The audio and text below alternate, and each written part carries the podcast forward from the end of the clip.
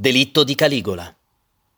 L'assassinio del feroce e sanguinario imperatore Caligola fu organizzato principalmente da tre persone, tra cui il tribuno Cherea, anche se molti cavalieri, senatori e militari ne erano a conoscenza, come pure il potente consigliere imperiale Callisto ed il prefetto del pretorio.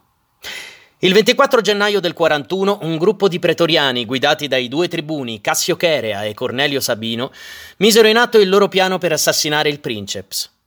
Caligola fu pugnalato a morte durante uno scontro tra i congiurati e la sua guardia personale germanica. Persero la vita anche sua moglie, Milonia Cesonia, pugnalata da un centurione, e la figlia piccola, Giulia Drusilla, che fu scaraventata contro un muro. Il cadavere di Caligola fu portato negli orti lamiani, semi bruciato e frettolosamente ricoperto di terra.